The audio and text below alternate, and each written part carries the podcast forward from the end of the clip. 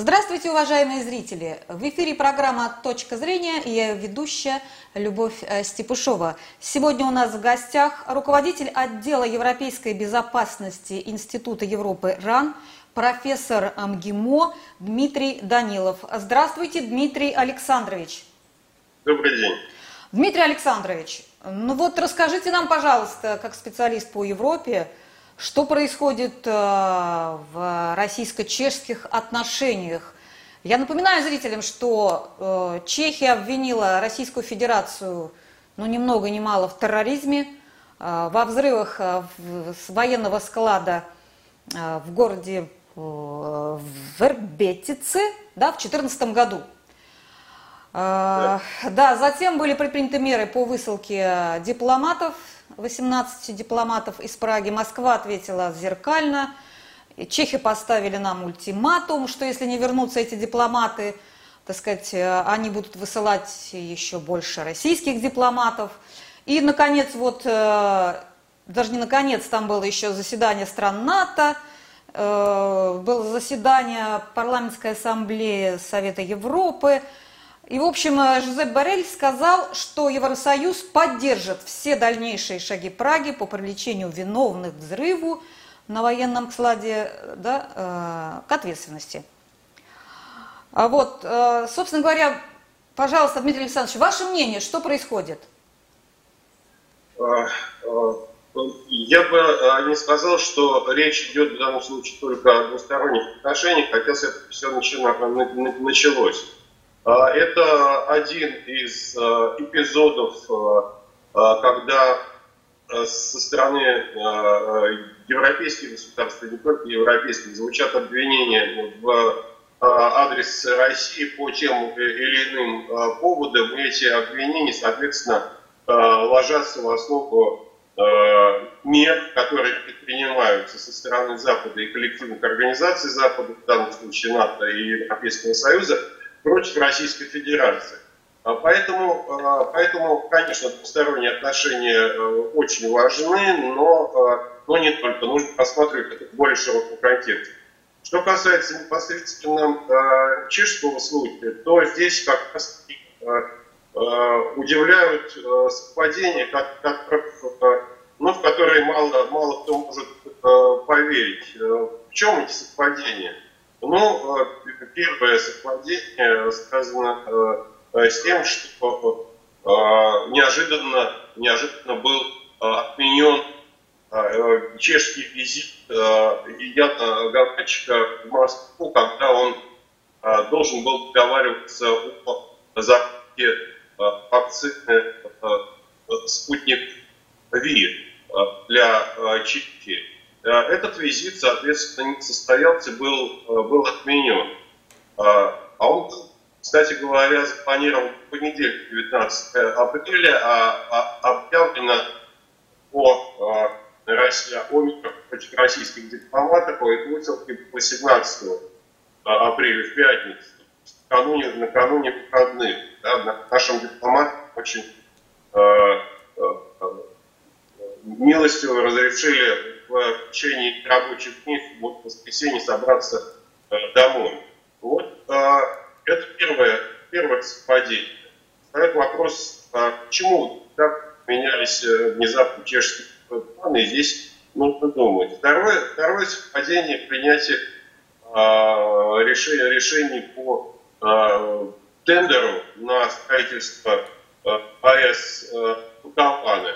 Вот совпадение стоит, что после э, дипломатов все-таки э, сразу же почему-то была российская компания э, Росатом исключена из э, списка э, компаний, участвующих в тендере. Остались там э, другие претенденты: Лифтхаус, э, э, канадская, американская, э, французская э, э, ЕДФ, южнокорейской компании. Вот вопрос, это очень интересно.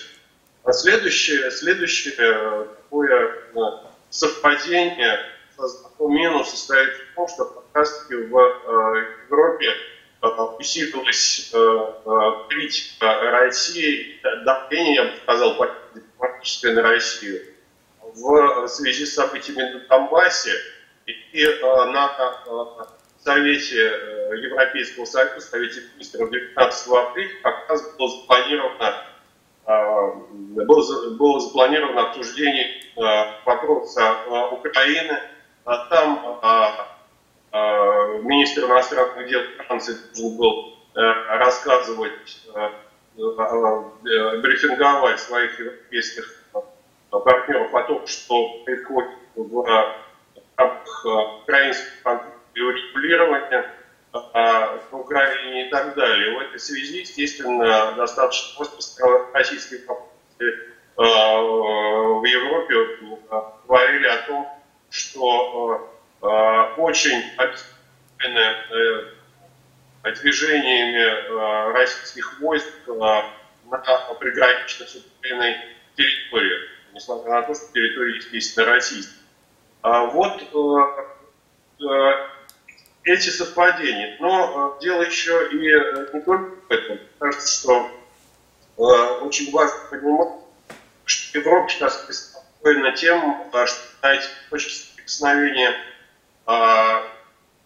общей площадки с Соединенными Штатами Америки, чтобы устранить те дисбалансы в трансатлантических отношениях, которые возникли при Трампе.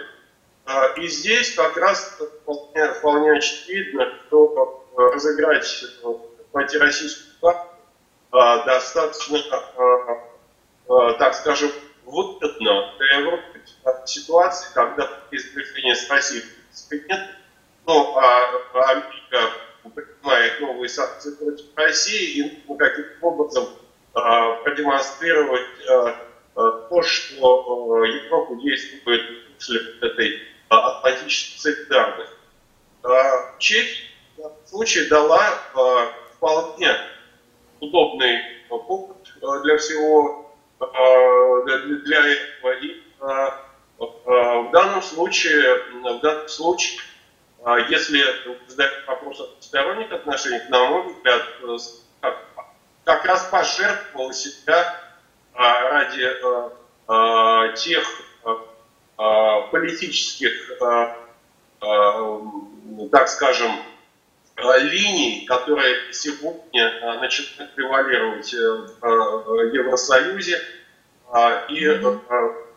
может быть, может быть, чехи, чехи ожидали, что Россия ответит так, так жестко, хотя правильно со стороны российского МИДа сразу же было сказано, что вряд ли Чехия не понимала или чешские власти понимали, что ответ будет жесткий.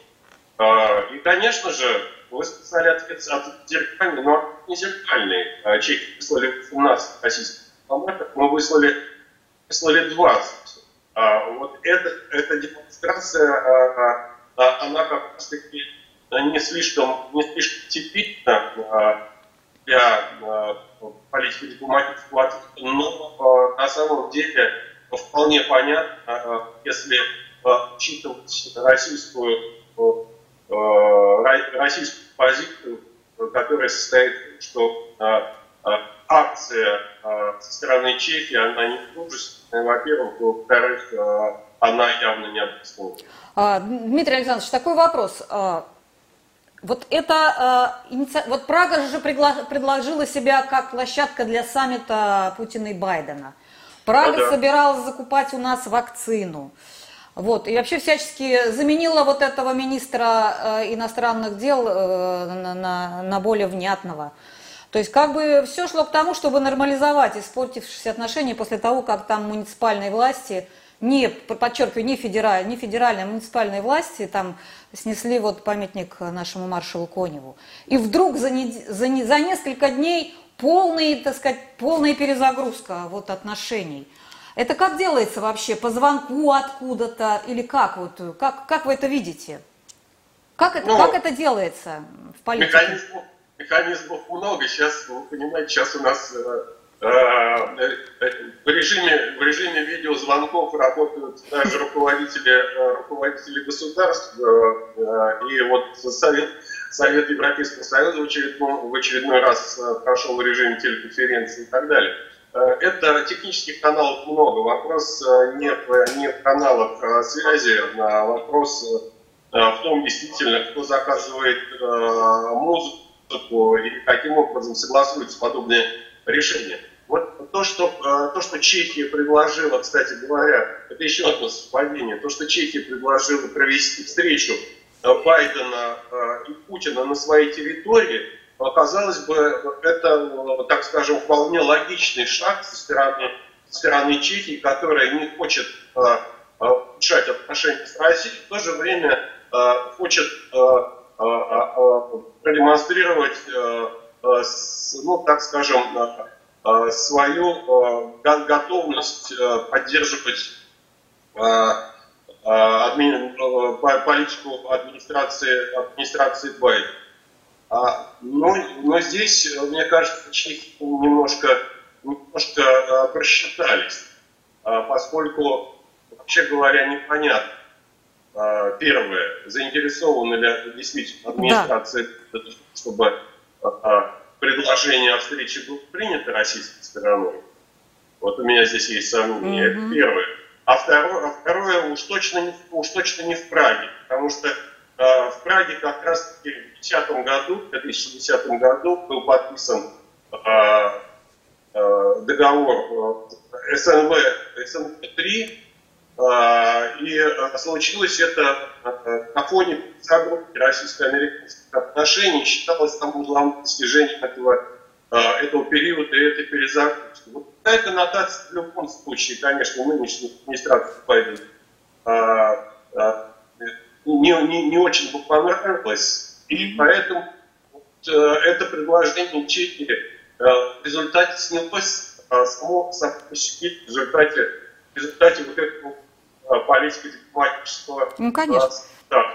Нет, ну, понятно, понятно, что, может быть, они э, думали, что Россия не примет Прагу там или что-то, но все-таки они предлагали это, предлагали. Нет, они, они предлагали, я имею в виду, что они просчитались, потому что ну, на, на, на, самом, на самом деле это предложение вряд ли могло быть принято, mm-hmm. и вряд ли было интересно американской администрации.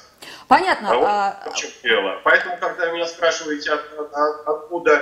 Идут, идут сигналы, но вполне можно предположить, вполне можно предположить, что э, Вашингтон здесь играет э, первую скрипку, э, но и в Европе, если хотели, хотели найти э, удобный повод, подчеркну, удобный повод mm-hmm. для того, чтобы, для того, чтобы обеспечить э, свою лояльность э, американской администрации, дать продемонстрировать готовность к сближению, к принятию американских позиций для того, чтобы каким-то образом играть в этом негативном, негативном поле. Еще раз подчеркну, в ситуации, когда позитивная линия, такая прагматическая линия, она уже прописана, она не получается у европейской стороны в отношениях с Россией.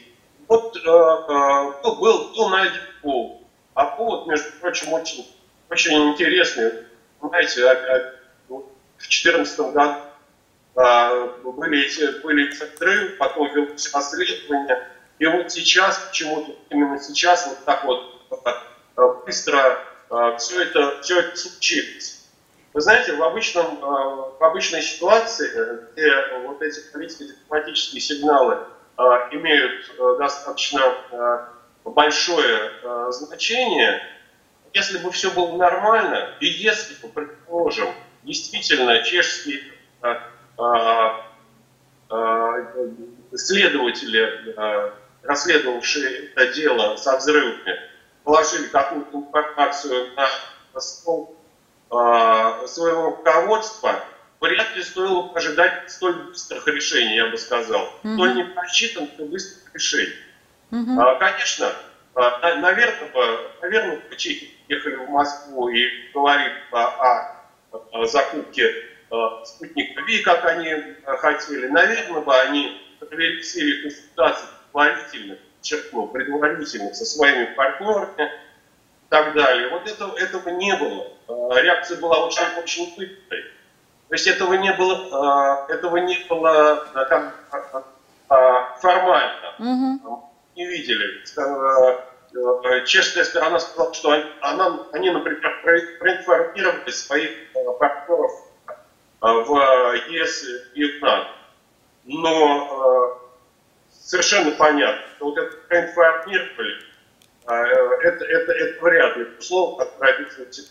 Наверняка, наверняка все, все планировалось заранее, все заранее было Конечно. Известно, поэтому такая быстрая реакция как раз свидетельствует о том, что это скорее не, я говорил, не инцидент, а прецедент. То есть это прецедент для того, для для того, чтобы каким-то образом корректировать политику отношений с Россией. Я хочу, хотела еще спросить, вот я почитала чешскую прессу накануне эфира, там очень удивляются, почему нет реакции Милоша Земана, президента, президента Чехии. Он все же внешней политикой управляет, да, и никак не реагирует. Ваша точка зрения, почему он никак не реагирует? Мне очень сложно судить, судить об этом. Вполне, вполне вероятно, что Земан, который известен, так скажем, своей, своими особыми позициями внутри Европейского Союза и своими особыми отношениями, я подчеркну, с правительством собственной, собственной страны, он попадает в очень неудобную ситуацию, когда в данном случае для того, чтобы выступать против подобного рода линии страны, нужно, нужно было бы опровергать, опровергать выводы собственного, собственного правительства, понимаете? Mm-hmm. А как раз таки специфика этой ситуации состоит в том, что опровергать сложно. Очень сложно, нужно обладать всей информацией, публично, публично не делает. Угу. Вот посмотрите, и посмотрите, кстати, на российскую реакцию. Вот э, у нас высылают восемнадцать дипломатов и говорят, что они, эти дипломаты, э, являются сотрудниками российских спецслужб. Э, службы внешней разведки и э, главного разведывательного управления. На самом деле, в этой ситуации понятно, что противоположная сторона России не может э, опровергать эту информацию. Не только подтверждать, но опровергать не может. Мы не можем сказать, нет, вы знаете, вот среди этих семнадцати двое действительно, там двое-трое там условно э, э, были э, сотрудниками э, спец, спецслужб, работавшими в дипломатическом э, представительстве, а остальные нет. По понятным причинам мы не, мы не можем, никто не может подобным образом отвечать на эти вещи. Вот в этом состоит специфика ситуации, опровергать нельзя. Поэтому Земан молчит, но он и не подтверждает, понимаете, тоже позиция. Я так понимаю, что доказательная база настолько слаба, опять же, я читала, что это, во-первых, частный склад, во-вторых, этот склад, все руководство этого склада, это фирма, которая его держит, она опровергает, что там какие-то люди вот чужие были и так далее. То есть а, не, проводи... не проводилось никакого такого... Не, может, оно и проводилось, но доказательная база очень слабая. Поэтому, конечно, что Земану может... Ну, что Земан может сказать? Да, там используется, там используется интересная формула, там... Там нет а, формул а, неопровержимые доказательства, там, там другая формула а, а, обоснованные, обоснованные подозрения, mm-hmm. понимаете? Mm-hmm. Вот а, здесь очень, очень интересно, когда говорят об обоснованных подозрениях, как все это не увязывается. Но мне, кстати говоря, кажется, что вообще вот в это дело особо влезать не нужно, mm-hmm. потому что знаете, давайте, давайте так, будем, будем, так скажем, независимыми экспертами и скажем, ну мы не знаем. Да, ну кто его знает, в конце концов. Да. Угу. Хорошо. Но даже если это так, даже если Чехия считает так, даже если у них обоснованные подозрения, причем здесь восемнадцать российских дипломатов, которые выписаны в одночасье фактически. Вот, угу. понимаете, вот Вам это непонятно. То есть, еще раз, был найден повод. И неважно какой, неважно в чем он заключается.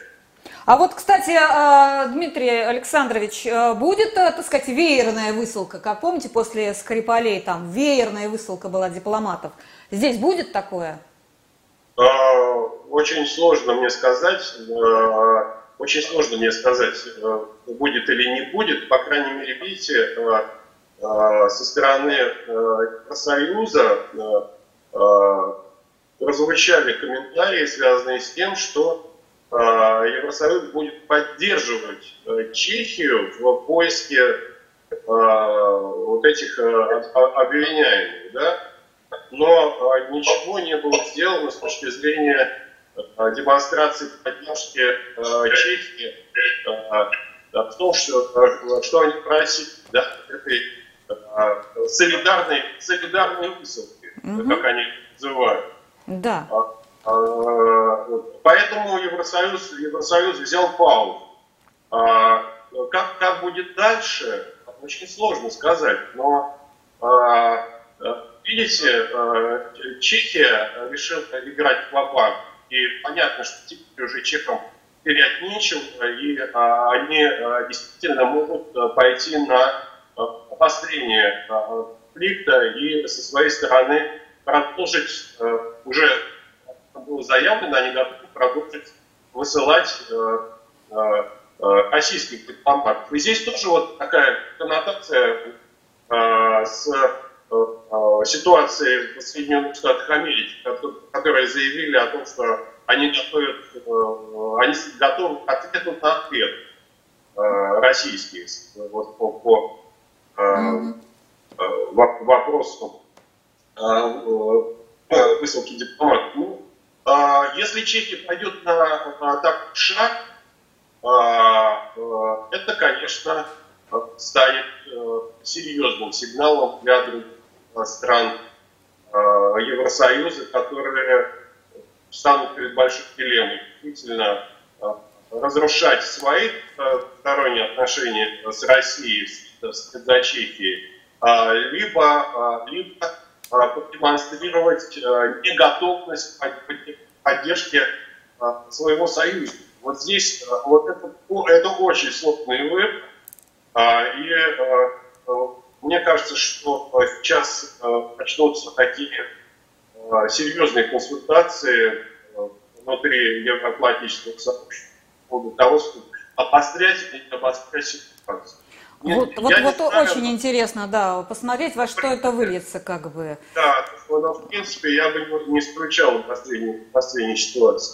Я, да. я здесь вот смотрите, хотел, хотел вот что подчеркнуть. Здесь очень тоже интересный момент с точки зрения политических отношений между Россией и э, европейскими государствами, европейскими организациями. Вот в феврале месяце приезжал высокий представитель Европейского Союза Жозеп Боррель в Москву. Угу. Приезжал с тем, чтобы обсудить, в принципе, то, что предлагала Москва очень долго. Перспектив, обсудить перспективы и возможности нормализации политического диалога. То есть политики дипломатических отношений, которые были прерваны Союзом на коллективном уровне с две тысячи четырнадцатого года. Это ненормально. То есть, каким образом строить взаимоотношения, если не существует структурного политического диалога? Все стороны встречаются время от времени на полях их э, мероприятий, генеральных ассамблей и так далее. Вот, э, он приехал с этим, но, вернувшись в Брюссель, понял, что э, э, он не попал в тот институт, который э, заложен сейчас в э, э, политику, европейскую политику восточно-европейского государства, прежде всего страны Балтии и Польши. Он попал на институт, который связан с новыми системами координатных отношений с приходом Байдена, с акцентами, которые делает Байден в отношении с Россией. В результате вот это этот импульс, тот импульс висит, он не только не дал каких-то позитивных окон возможностей, он стал противным и некачественным. Понятно, что ни у Борреля лично как высокого представителя, ни у Евросоюза нет возможности двигаться в этом направлении. А если нет этих возможностей, значит остается одно – обеспечивать вот это сдерживание России, в том числе в русле, в русле американских стратегических установок. Вот, а вот но... чем сейчас они и занимаются. Но дело в том, что тогда стоит вопрос, который поставил министр Лавров еще в конце прошлого года. А зачем тогда вообще э, России вот эти политические отношения с перспективным Евросоюзом? Э, если э, если э, это не отношения, фактически э, односторонняя, односторонняя политика э, Союза в отношении России, а мы не имеем возможности даже поговорить, мы обмениваемся заявлениями. Вот э, это одна сторона. Другая сторона, если эти отношения с Союзом складываются, то действительно нужно было бы подумать, и мы задумались о том, чтобы строить, делать акцент на развитие двусторонних отношений, между государственных отношений, между государством. Вот Чехия была вполне себе одной из этих стран. Да. Подобную линию, в принципе, поддерживали европейские страны, там, Франция, Венгрия, Германия, Испания, ну, Италия. И можно было работать на, на этом поле. Сейчас чешский инцидент, он как раз во многом ставит шлагбаумы и на этих направлениях. Понимаете? Mm-hmm. И действительно, после, после этого очень трудно рассчитывать на движение по межгосударственным линиям по другим европейским государствам. Если Чехия, еще раз, пойдет по банку и будет э, обострять э, ситуацию, ее партнеры в Европе попадут в очень сложное положение с точки зрения поддержания э, необходимого уровня э, контактов и диалога с Российской Федерацией. То, э, э, канцлер Меркель выступила достаточно достаточно прагматично, как всегда, и сказала, что э, Северный поток бывает как раз э, продуманная политика. И только хотела сказать об этом, да. да продуманная политика э, со, стороны, э, со стороны Германии, и поэтому Германия будет ее продолжать, то есть там, там где это нужно э, и можно, Россия готова сотрудничать, будет сотрудничать. И, кстати говоря, в этом состояла изначальная, в этом и состоит, вернее, изначальная позиция Европейского Союза, так называемые пять принципов взаимодействия с Россией, которые утверждены, предполагают а, селективное избирательное, вот это, избирательное партнерство. А, а, я просто хочу напомнить, что Ангела Меркель сказала, вот, по-моему, на заседании ПАСЕ, что газ, который пойдет по Северному потоку два, ничем не отличается от газа, который идет по Северному потоку один, через Украину и через турецкий Ой, поток. Точно. Вот это точно. Вот мне очень понравилось. Умная женщина, конечно. То есть ну, о, чё, о чем сыр-бор? Нет, ну вот понимаете, я вот привел пример, привел, привел пример Германии. А mm-hmm. теперь Франция. Эммануэль Макрон, президент. Он еще в прошлом году как раз был одним из тех, который, кто говорил о том, что ну, ну, ненормальные отношения с Россией только как с соседом. Нужно mm-hmm. Нужно искать возможности нормализации отношений, развития политического диалога. Вот эта линия как раз-таки она и была положена, наверное, в подготовку визита Жозепа Борреля в Москву. Но она не получилась. Теперь Эммануэль Макрон отыгрывает назад. Он говорит, да, я действительно считаю, что политдиалог необходим, но такие инциденты, как чешский, подобные инциденты предполагают принятие принятие соответствующих ответных, ответных мер. И Евросоюз должен, Европа должна провести красные линии в отношениях с Россией.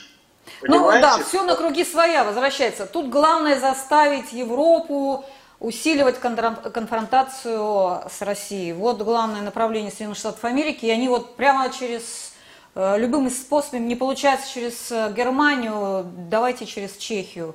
Не получится. Конечно. Через Чехию давайте пробовать, я не знаю, кто там следующая жертва, кстати.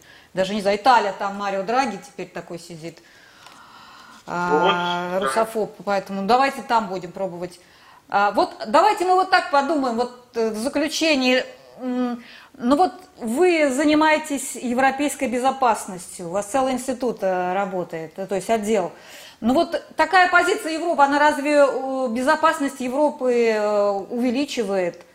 Вот такая позиция на раскол отношений с Россией, на том, чтобы вот лучше с Соединенными Штатами там наладить отношения, чем вот с Россией. Вот это где у европейцев в головах их безопасность? Как они ее видят? В чем они? В чем они ее видят?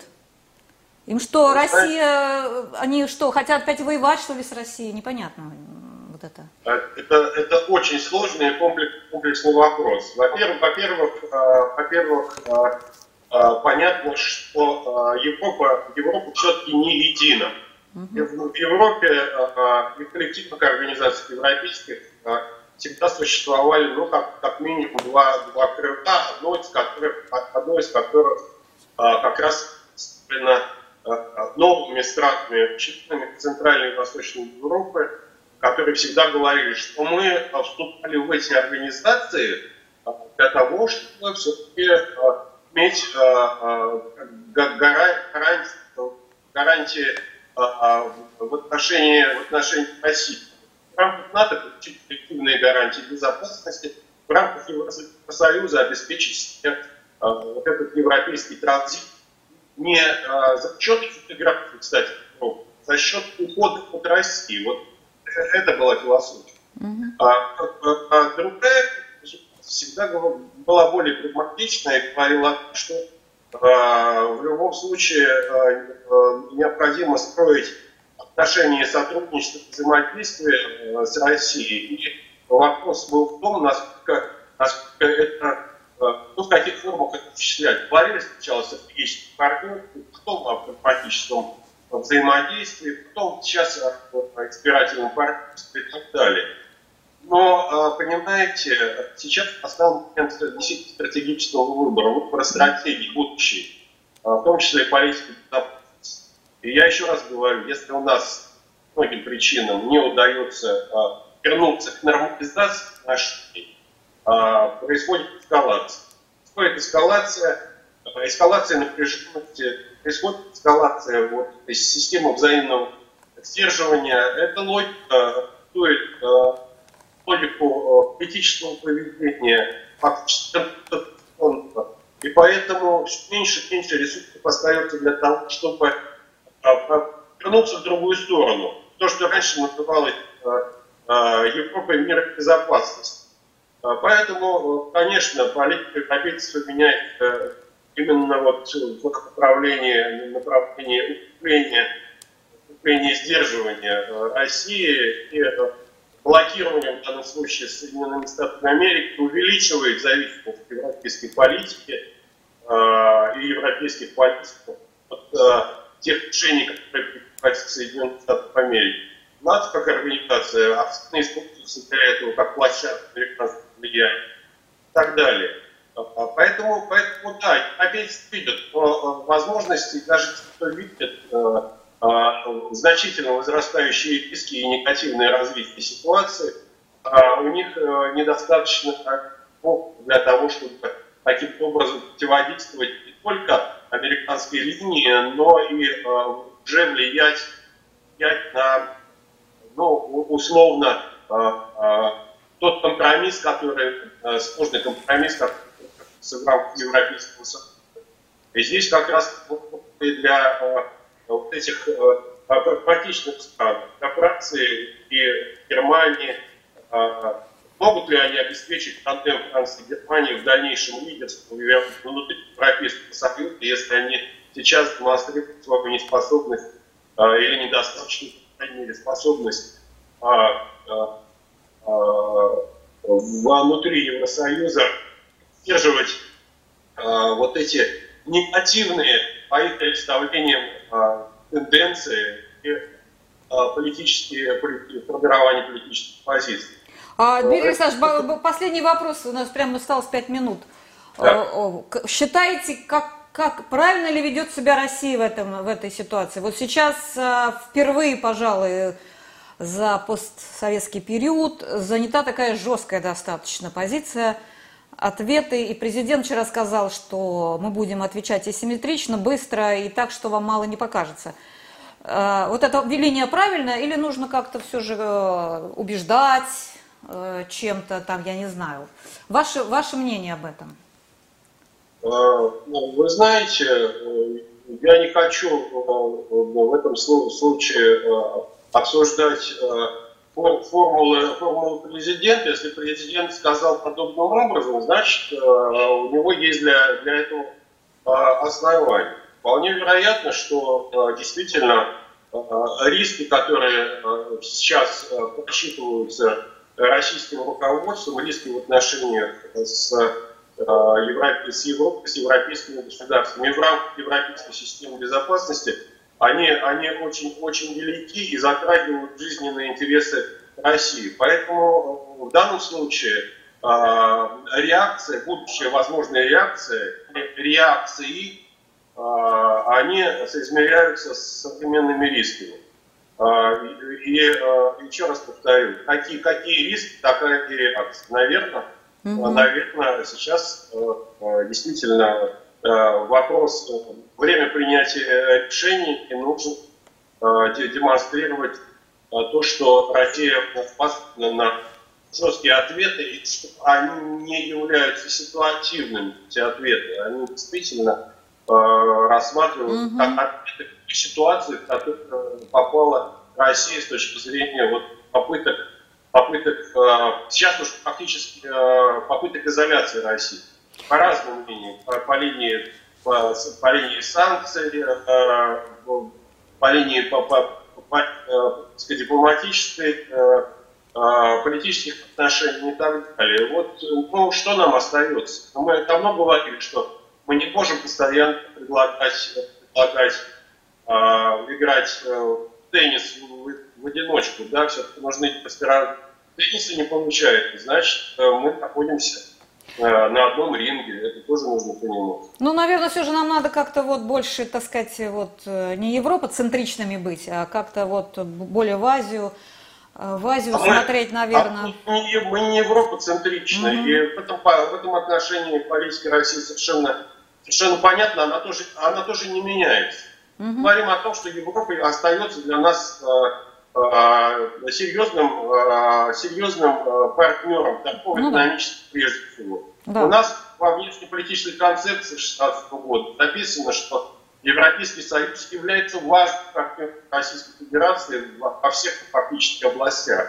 Mm-hmm. а, но при этом, конечно же, Россия развивает свою, свои политические направления и, так скажем, по другим, по другим векторам. Да, центр, центр смещается в Азию. Почему России не идти туда, но не как альтернативу Европы. Мы никогда не рассматривали Европу как альтернативу. Mm-hmm. Понимаете?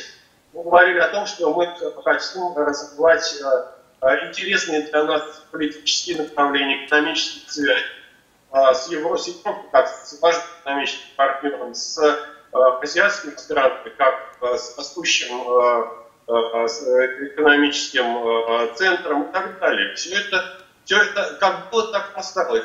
Другое дело, что у нас европейских возможностей все меньше и меньше остается, и придется, естественно, их компенсировать, компенсировать в Азии, потому что речь идет вполне понятных практических вещах. Если нельзя покупать в Европе по определенным причинам или в Соединенных Штатах, то, mm-hmm. конечно, нужно покупать наших азиатских партнеров. Если нельзя продавать, то нужно продавать азиатских.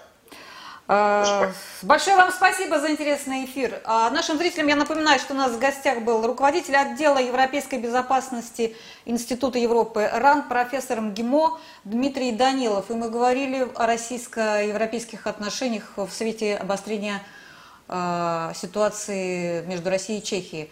Большое спасибо за внимание. До свидания. Это была программа «Точка зрения». До новых встреч.